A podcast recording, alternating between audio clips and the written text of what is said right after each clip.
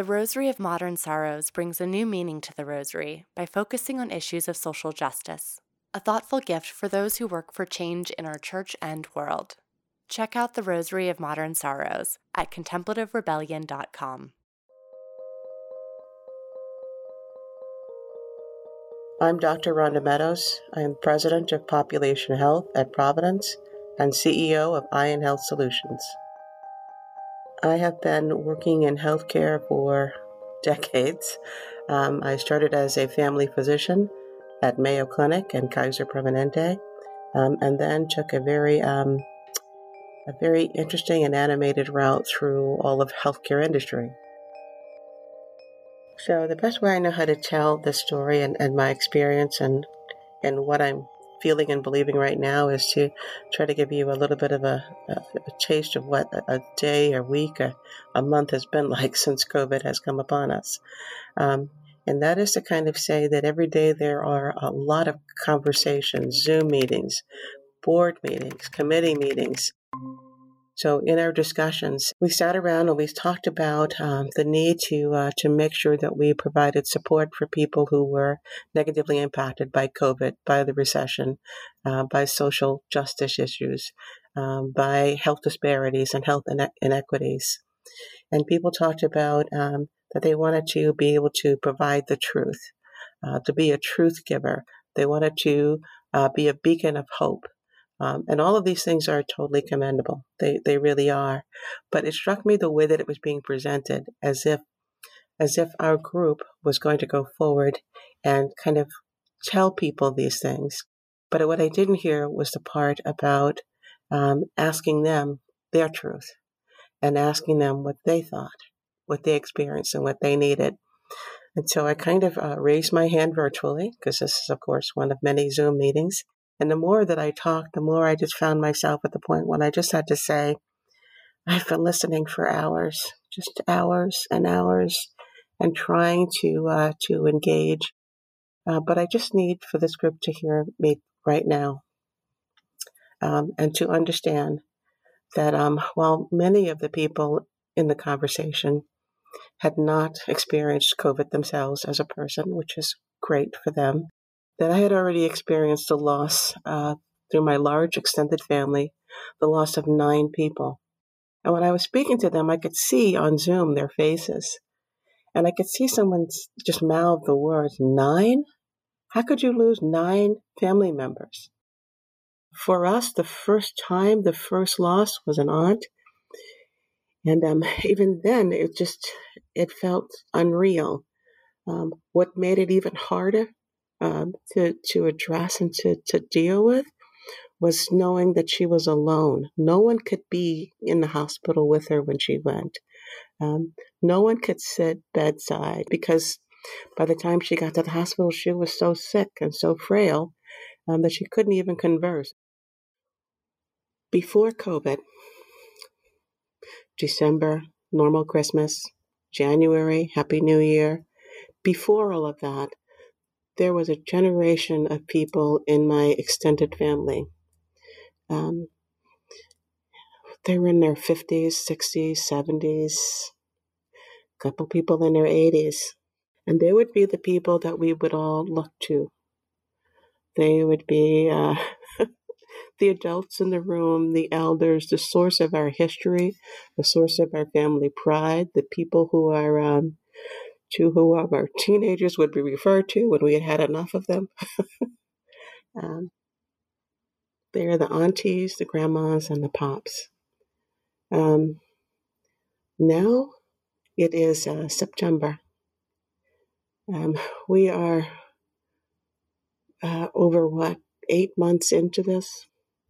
And I am, as a 58 year old, now the elder for my family.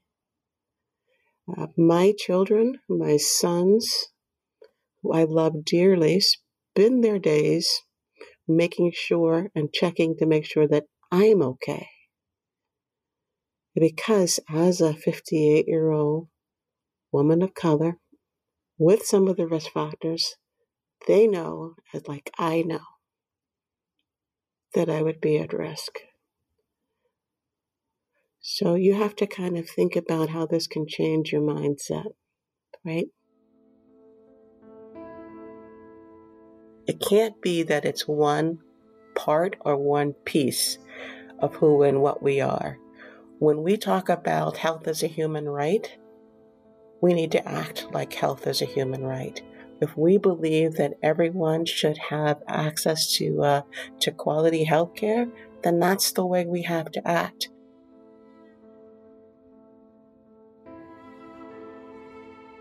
No matter who you are or what you do, you need health care. Maybe not now, but at some point in your life, you'll want to see a doctor. Nothing makes our common need for healthcare more apparent than a surging pandemic, and nothing has revealed the failures in the current healthcare system quite like COVID 19. Where are the ventilators? Where are the gowns? Where's the PPEs? Where are the masks? Where are they? More than 10,000 virus patients. What has officials worried is the lack of ICU beds across the state. Our hospitals are overwhelmed. We have seven hospitals that are at maximum capacity right now in Miami Dade alone. Black Americans are three times more likely than white Americans to contract the coronavirus and twice as likely to die from it. Hispanics and Latinx Americans have also been disproportionately affected. The explanation? These groups are more likely to have pre existing conditions that make them susceptible to infection. They often work lower paying but essential jobs that do not provide health insurance or allow them to work remotely. Many live in multi generational housing that places older parents and grandparents at increased risk. In other words, the country is confronting public health disparities that have been centuries in the making. Not only are Americans struggling for equal access to healthcare, many are saddled with the burden of cost. Healthcare in the United States is really expensive. 34 million Americans know someone who died because they couldn't pay for medical treatment. There's people here that when they don't have the insurance and they get so sick, they're basically told to go home and, and they end up, you know, just to go home and die. Expensive like $3.6 trillion a year expensive. 25% of Americans report having trouble paying their medical bills leading some to delay critical treatments.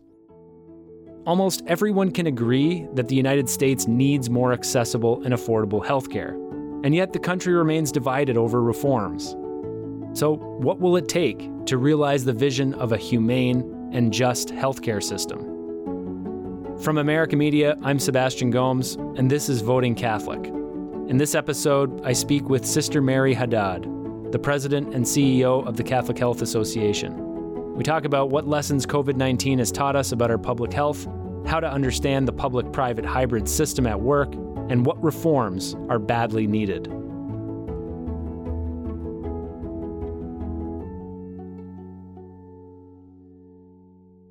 Sister Mary, the COVID 19 pandemic has to be the framework for, for any conversation about healthcare in 2020. But let's step back for a moment. How would you describe the state of the healthcare system in the United States prior to the pandemic? Thank you, Sebastian. Let, let me start by um, going 10 years back, actually, with the passage of the Affordable Care Act in 2010.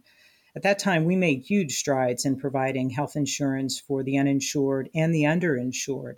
And today, now over 20 million people have coverage because of the ACA. You know, the ACA expanded Medicaid eligibility, it created health insurance marketplace, it prevented denial of coverage or higher costs due to a pre-existing condition. That being said, we still have lots of work to do. Affordability is still an issue. We have co-pays, high deductibles, and as we all know, the cost of drugs are out of control. You know, the the pandemic has really stressed the system in in an unprecedented way. We know that the hospitals and our medical practitioners uh, were and are overwhelmed. Um, we're at 200,000 American deaths uh, up to this point from the virus. What has the COVID 19 pandemic revealed about our healthcare system? Are there any key takeaways that, that we've learned up to this point? Absolutely, Sebastian. You know, we've we've learned a tremendous amount from this pandemic, and and to start by saying that you know this is the greatest public health crisis our country and our world have experienced in our lifetime. Um, it's it's it's very significant to us, and you know it's focused a bright light on the importance of a strong public health system. It exposed issues of health disparity with a mortality rate of 2.3 times higher for Black Americans than white Americans. And although we talked about diabetes and obesity and asthma and hypertension being some of the reported risk indicators for COVID, it's well documented that really the underlying social conditions have put individuals at greater risk for COVID. You know, inadequate health care, poverty, unemployment, unaffordable housing, and food scarcity. We've also seen that, you know, fear, isolation, the financial turmoil from job loss during the pandemic have exacerbated mental health issues which certainly was a concern pre pandemic with the increase in suicide rate. So, you know, I, I, really believe that COVID didn't teach us anything we didn't already know, but it really has revealed the interdependence of life and how connected we really are. So it sounds like you're saying, Sister Mary, that that the United States really doesn't have the best healthcare system currently, and that there's a lot of work to be done. There's a lot of reform that needs to take place in order for it to meet the needs of all Americans. Is that true? I, I would say yes. You know, um, we have um, been trying to address access issues over the past 10 years, and the ACA has brought us so far, but even the ACA is not perfect. More work needs to be done. You know, we, we have to look at the issues um, of cost. And uh, just because um, a person has health coverage doesn't necessarily mean that they're going to be able to access that because of the financial constraints they may have. So, cost is a big issue. And also the issues around quality. As I talked about earlier, we're seeing the health disparities in this country really related directly to racism. And how do we begin to address those issues? So, I think we have a, a host of interconnected issues that we need to address, and they cannot be looked at um, in isolation with each other. Let's switch to um, questions of policy. Healthcare is always a highly debated issue, obviously, between the political parties, and it's always uh, a top voting issue. When we look at the polls, they consistently show that Americans care about healthcare. You mentioned the Affordable Care Act back in 2010, which was, you know, an attempt to to give all American citizens access to healthcare.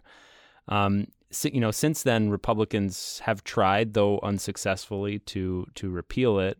Um, Donald Trump even campaigned on repealing it um, back in, in 2016. And also in the last five years, we've seen the emergence of of stronger calls for universal health care um, and what that could look like. So I'm just wondering what you think about the current state of the debate around healthcare at the level of politics and policy. Yeah, it's a great question. You know, um, I would uh, like to say that we all agree that um, people need access to high quality, affordable care. And that's the desired goal. But I don't think we agree on how to accomplish that goal. And that's where the rubber hits the road. You know, is it around private industry? Is it government run? Or is it a combination? And currently, you know, we we have a combination of three things. You know, we have most people who have coverage through their employers, so we have private coverage. Secondly, we have those who um, get um, their coverage through government funded programs like Medicare and Medicaid. Medicare for those over 65 and Medicaid for low income individuals and families. And then we have the ACA, um, that is um, private insurance is available on the market and we've seen um, you know federal tax credits and subsidies that help lower the cost of premiums and cost sharing so you know i actually believe that um, what we need to do is build upon what we currently have you know to scrap the entire system and start over again um, I, I just can't even imagine the thought of that and what would happen and how many people would be impacted by that um, you know, move to a Medicare for all type um, uh, system, you know, is going to cost trillions of dollars. And I think it would be very difficult to pass Congress. So, you know, as I again look at those three ways that we currently provide coverage, we have to think about not only what has worked for us in the past, but what we're going to need going forward. so it sounds, Sister Mary, like um, you know you would advocate for improving this the system as opposed to scrapping the system. Um, the system is ex- extremely complex, obviously, but I'm wondering what your what your take on the system being a for-profit system, you know, means. Um, like if everybody agrees that healthcare is you know a fundamental thing, and we all need it and we all want it. Um, would it not make more sense for the profit motive to be removed from that system? I think, you know, a lot of younger people, for example, look at the movement uh, for, you know, universal health care and find that quite attractive. And not only young people, but a lot of people who, even with the current system and even with the Affordable Care Act, can't afford medical bills. You know, Sebastian, I would say I'm not an um, economist, so I'm not going to have a, a, real solid response to your question. But I'll say that, you know, health insurance in this country really started with religious congregations. And so when you look at, um, you know, in our history, we've seen where um, people who worked on the railroads would give a, a certain amount to, um, you know, the sisters to care for them when they became ill. So, this whole understanding of creation of a market uh, really had its roots in our early history in Catholic healthcare. And that, that uh, insurance based healthcare, that market has continued to grow. And we've seen that um, as it has moved to for profit, it has created some problems. But that doesn't mean that in and of itself, um, you know, the market is ineffective. So, Sister Mary, um, I'm wondering if you could just tell us very simply uh, what the Catholic Church's position on healthcare is. Yes, Sebastian, I, I, would say, you know, first and foremost, um, you know, we believe that healthcare is a basic human right. And um, that right is based on the dignity of each and every person, you know, with special uh, concern for people who are poor and marginalized it is necessary in order to promote the common good, you know, the good from, for all people. And I know a lot of people react to that term, the common good, and they automatically think socialism. But, you know, we, we have to look at, um, you know, when a person has an unmet health need, it's difficult for them to fully function, you know, as a member of a family, a workplace, their schools. And it does have an impact on the broader community. And, you know, we've seen this again with COVID. Um, so, you know, everyone needs access to affordable quality health care in order to have a strong, healthy national community. And I believe that, you know, it's going to take a lot of work, a lot of work in the coming months and years ahead. But I think we have to remember the importance of our choices today because they will have a lasting impact on the generations to come. So it's just not about the current time, it is about our future. Thank you very much, Sister Mary, for taking the time to speak with us. Thank you, Sebastian. It's a pleasure to be with you, and thank you very much for the work you're doing to promote this important issue during this time in our country.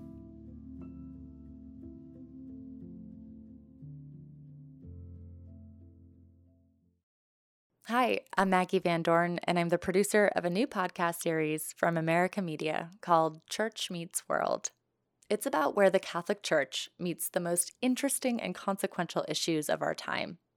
We developed Church Meets World because there are so many powerful stories we come across in America that could not only be translated to audio, but completely reimagined in the process. So check out Church Meets World at americamag.org slash church meets world or wherever you listen to podcasts. Welcome back. Before the break, we spoke to Sister Mary Haddad, who told us that healthcare in this country is going to take a lot of work. It's not going to be fixed overnight with a band aid or even a presidential election. But according to Dr. Medows, the doctor we heard from at the beginning of the episode, there is still a lot we can do you know, when I say all this, people are like, well, Rhonda, it just sounds like you are feeling hopeless or helpless. And I would have to tell you that I feel sad. I feel the losses. but I am never hopeless. I have my God, and I am never helpless because I have my own strength and tenacity. The sadness and the fear that I feel is only fueled my passion and compassion to do something about this and to use every tool, every relationship, everything that I've ever earned, have, or owned to find a way out. My faith always, always assures me that there is always a path. I just have to find it and bring like minded people with me. So, Dr. Medows, in light of everything we've discussed, I'm curious how you go about discerning your civic duty and responsibility to vote in the November election. So, I already believe wholeheartedly that that is not only uh, my privilege, but it's also my responsibility to vote. So when people um, prepare themselves for voting, myself included, we think about all of the things that have impacted us, either recently or, or a longer term, uh, that need to be taken into account when we're looking at candidates and platforms and campaigns. Um, but I can tell you, for me right now, it is so clear how I need to vote and why I need to vote. Because if I don't, nothing improves, nothing changes. Um, and I've already seen the harm that can come from inactivity, uh, from not pushing forward. What I've also done is, um, and not to sound old, even though I am, um, is making sure that I am spreading that commitment and that passion and that tenacity about voting through my Twitter account, through my LinkedIn, through uh, the social media that I have learned to embrace. I have offered people literally, what do you need to help you vote? Um, is it that you're worried about taking time off from work if you're still able to work? Um, is it that you're worried about the long lines? Can I buy you lunch? uh, I'll, I'll bag it up for you and you can take it and wait in line if you like. Um, is it that you don't trust the post office and you actually want to go down to the um, polling place? Um, do you need transportation? Anything that any of us do, anything that we do, you have to move past whatever it is that's holding you back from doing better. It could be your fear, your despair, your sadness. Um, it could be just a frustration. It could be just anger. And you have to channel it into positive action, into sustained commitment. Um, just being willing to just not just throw the cover over your head, throw your hands in the air, and give up, because then nothing changes, nothing gets better, and you become part of the problem. So we have to be the solution. Dr. Medows, thank you very much for taking the time to speak with me today. I really appreciate it. Thank you for having me join you today.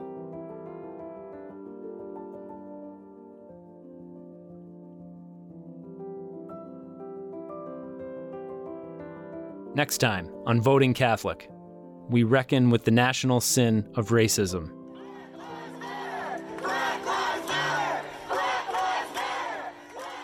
And confront the systemic spread of it within the Catholic Church. And for me, as a person of color, I certainly appreciate kindness and good Christian charity and so forth. That that's good. But if you gave me a choice between that and justice, I'll take justice.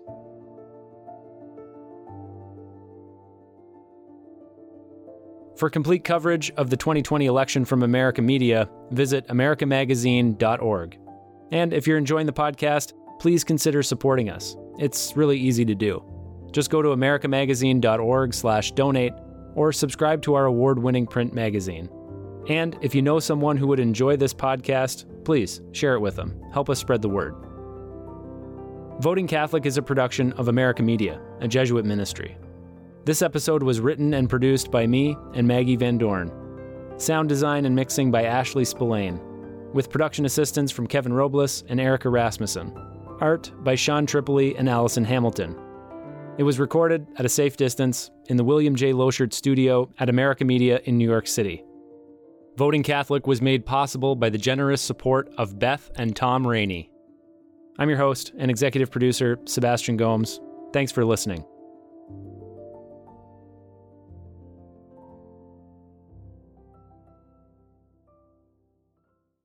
Voting Catholic is brought to you in part by the Rosary of Modern Sorrows, a rosary and meditation that focuses on Catholic social justice issues.